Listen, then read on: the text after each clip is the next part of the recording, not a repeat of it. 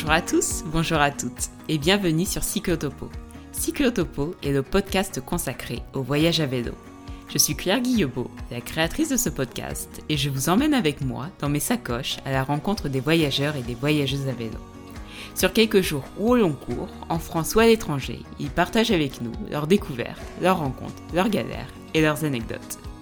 Accrochez bien vos sacoches ou votre remorque, nous partons voyager à vélo.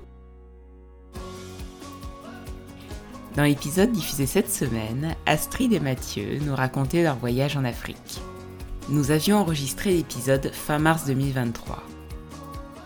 Et bien plus d'un mois et demi après, Astrid et Mathieu reviennent au micro de Cyclotopo pour nous donner de leurs nouvelles et nous raconter la suite de leur voyage en Amérique du Sud.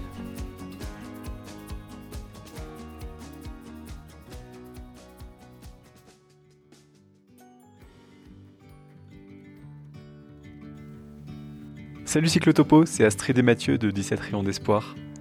Alors depuis qu'on a enregistré euh, l'épisode du podcast à Cotonou, il s'est passé pas mal de trucs puisque maintenant on est en Amérique du Sud et on a recommencé à pédaler. Alors déjà, il a fallu aller de Cotonou au Bénin jusqu'à La Paz en Bolivie et ça c'est pas une mince affaire, surtout avec deux vélos. Comment ça s'est passé Eh ben on a pris un premier avion à Cotonou qui nous a emmenés jusqu'à Istanbul. Là on a eu une escale, alors c'était trop cool parce que pendant euh, une journée on a pu visiter un peu la ville, c'était vraiment la bonne surprise. Puis ensuite un deuxième avion qui cette fois nous a emmenés de Istanbul jusqu'à Buenos Aires en Argentine. Et là en arrivant en Argentine, mauvaise surprise, il manque un vélo. Alors on été obligé d'attendre un peu et heureusement la compagnie aérienne nous a retrouvé le vélo donc pas besoin d'en racheter un. Après, on a pris un bus euh, pour aller de Buenos Aires en Argentine jusqu'à La Paz en Bolivie.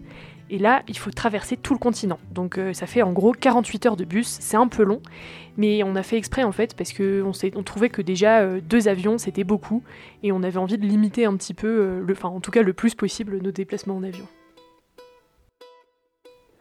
Et donc on est arrivé euh, à La Paz en bus, alors qu'on était complètement fatigué hein, après 48 heures de bus.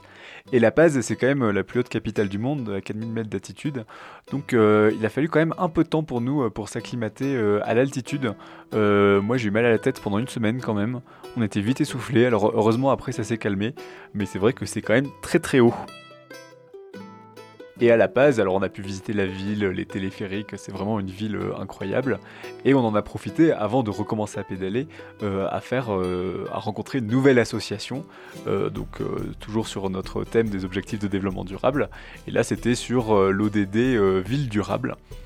Et donc on est allé rencontrer cette association dans La Paz. Et la difficulté, c'est que c'était en espagnol cette fois alors moi j'ai fait allemand au lycée donc je parle pas du tout espagnol.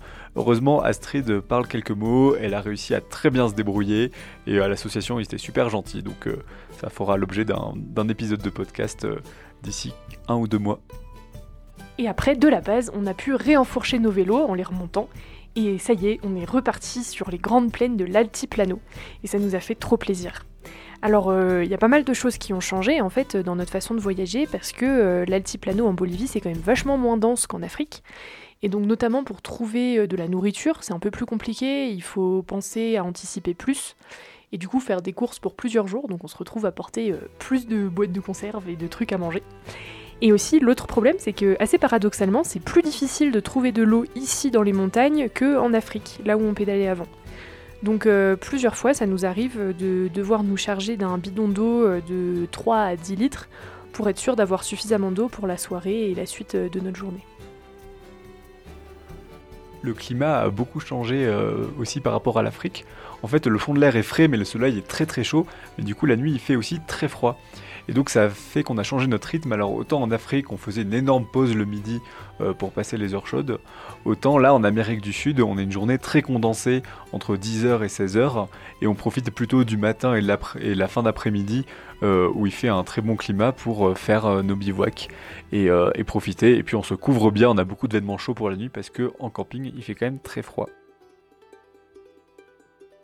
Et aussi parce que le pays est beaucoup moins dense, euh, pour l'instant, ça a été assez difficile de dormir chez l'habitant. Autant en Afrique, on dormait tous les jours dans des villages. Là, on a rencontré beaucoup moins de, villages ou, d'endroits euh, chez qui on pouvait dormir. Et donc, on a fait beaucoup plus de bivouacs et donc un peu moins de rencontres, mais plus de paysages époustouflants.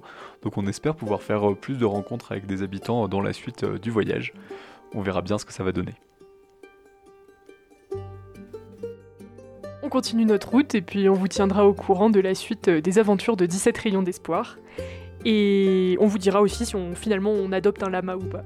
Allez, à très bientôt. Salut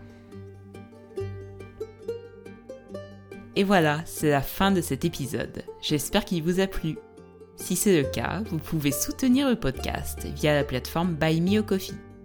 Les dons récoltés permettront de contribuer au développement du podcast pour vous proposer toujours plus de voyages à vélo. Je voulais aussi vous adresser un grand merci pour tous vos nombreux messages que je reçois sur les réseaux sociaux et par mail. Vos petits mots me mettent toujours le sourire jusqu'aux oreilles. Pour poursuivre l'aventure, nous vous donnons aussi rendez-vous sur notre site cyclotopo.fr. Vous pourrez y retrouver des récits de nos voyages et aussi des astuces pour choisir votre équipement pour le voyage à vélo. Si vous avez des questions sur les panneaux solaires, le matériel de réparation ou encore quel popote choisir pour un premier voyage à vélo, c'est sur Cyclotopo que vous trouverez toutes ces infos. Quant à nous, on se retrouve mardi la semaine prochaine pour de nouvelles aventures à vélo. Ciao